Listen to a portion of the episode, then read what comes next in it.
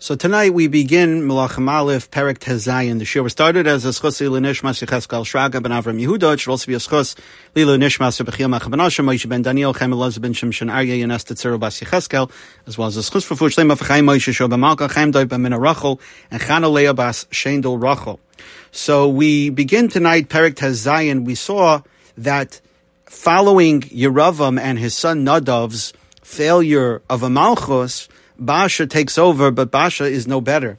Now, Basha was supposed to wipe out the family of Yeravam as the Navi had foretold.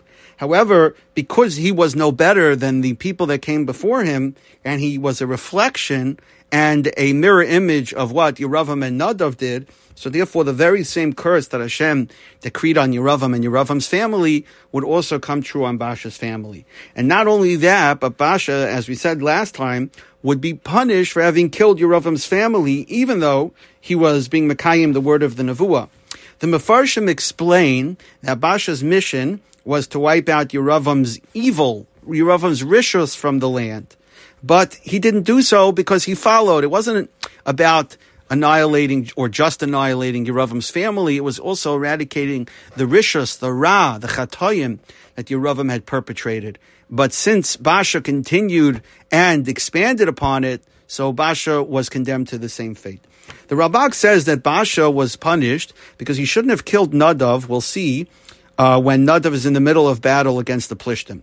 Also, Basha's motive was not, as we said last time, to carry out the Ratzon Hashem to follow the Navi, but rather it was a selfish reason. He wanted to rid any competition to the throne. So he's no different than a regular criminal, a regular murderer who assassinates a king in order to take the Malchus, and therefore he deserved to be held accountable. And this is in line with the Ramban, who says in in Sefer Bereshis and Perik Tezvav that if someone intends to carry out the Ratzon Hashem, and that is set over by a Navi, he's not punished. But if, in other words, if his reasoning for acting is to fulfill and be Makayim, the word of the Navi, then he's not punished. But if he has his own ulterior motive, then Enochanami is going to be punished, even though the Navi said that this was going to happen. So with that in mind, let's see Pasuk Aleph, Vayhi Devar Hashem al Yehu ben Chanani al So Hashem comes to Yehu, who was a Navi, the son of Chanani, concerning Basha, saying, Pasuk Beis, Yana Sher Hari Moisicha Min Ha'afar. Inasmuch as I elevated you from dirt, and I made you the ruler over my people, Klal Yisrael, and yet you still followed in the path of Yeravam, and you caused my people to sin, to anger me with their averas. Therefore, mavir I will destructively chase after Basha and after his household. And not only that, but I'm going to make your house just like the house of Yeravam ben Nevat, which was Pasuk Daled Hameis lebasha bo'ir yoichlu aklavim. Anyone from Basha's family who dies in the city, the dogs will eat. The Hameis loy and whoever dies in the field, yoichlu shemayim, the birds in heaven will eat. Basically, no one is going to get a proper burial. This is a re- repetition of the same curse that was given to the family of Yeravam. They too would be annihilated they would be utterly destroyed and they would not merit proper burials. There is a machloikis amongst the Mefarshim who this nevuah was intended for. The Abarbanel says very simple, just look at the Pashute pshat in the Pasuk, as you see from Pasuk Beis, that it was concerning Basha, that the word of Hashem came to Yehu to go and deliver this message to Basha. However, the Malbim says that this actually was a private nevuah to Yehu, which he was not commanded to tell over to Basha. So if so, what's the purpose of giving such a private nevuah? The answer is that Hashem does not do anything unless He reveals His secret to His avodim, like we find by Avram Avinu. Hashem is going to wipe out Sodom. It's not going to change based on the fact that Avram is going to daven, but nevertheless, Hashem tells Avram what His plans are, and that is in line with this. Hashem tells the Navi, "This is the evil that I'm going to bring upon Basha as as um, a punishment for his averus." In Pasuk Beis, Hashem says, "Yan asher hari min ha'afar," and as much as I elevated you from dirt.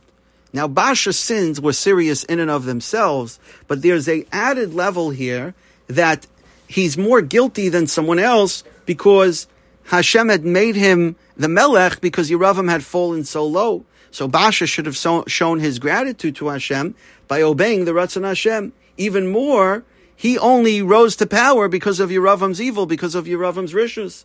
So Basha should have been that much more careful to make sure that he doesn't repeat the same sins that caused Yeravam to lose his malchus. So Yeravam was the first one, but there was no example that he was following that he could learn from. Basha had the example of Yeravam to learn from, and he still didn't learn from him. So therefore, Basha is held even more accountable. Basha, you saw what just happened to Yeravam. You saw the mistakes he made and the punishment that came on him, and you still acted out and you did the same exact things he did, so you deserve to be punished that much more.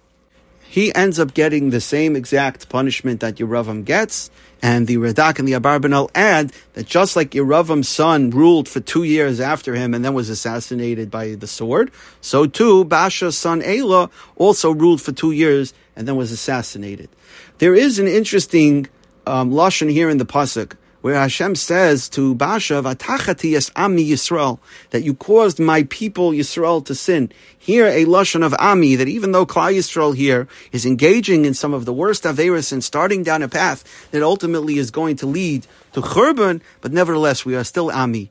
We are still God's nation, and the Das Seifrim says on this that even when leaders of Klal Yisrael commit such sins, Hakadosh Baruch Hu's love remains unchanged, as does Klal Yisrael's love of Hashem. We are always Hashem's people, no matter how much we go off the derech, and that's something that we have to keep in mind. That we are very holy people, and even if we sinned, as we come now to Yom Neirah and before Yom Kippur, but we are still Anu Amecha that we are still Hashem's people and we still have a connection with HaKadosh Baruch Hu, and therefore we have to pick ourselves up and try to do better we do see a change in the lashon from pasuk Beis to pasuk Gimel. Pasuk Beis, the lashon is directed towards Basha directly. Yanasha Harimaisicha, I elevated you, va'et necha, and I gave you. It's directed towards Basha.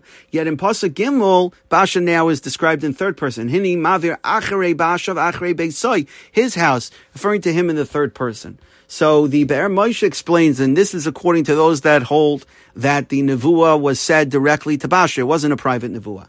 That in Pasuk Beis, when he's giving Musar to Basha and he's trying to convince Basha to do tshuva, he speaks directly, privately, in a loving manner. To criticize in a harsh manner carries the danger that the person is going to respond angrily as well, and he, and the desired effect is not going to happen.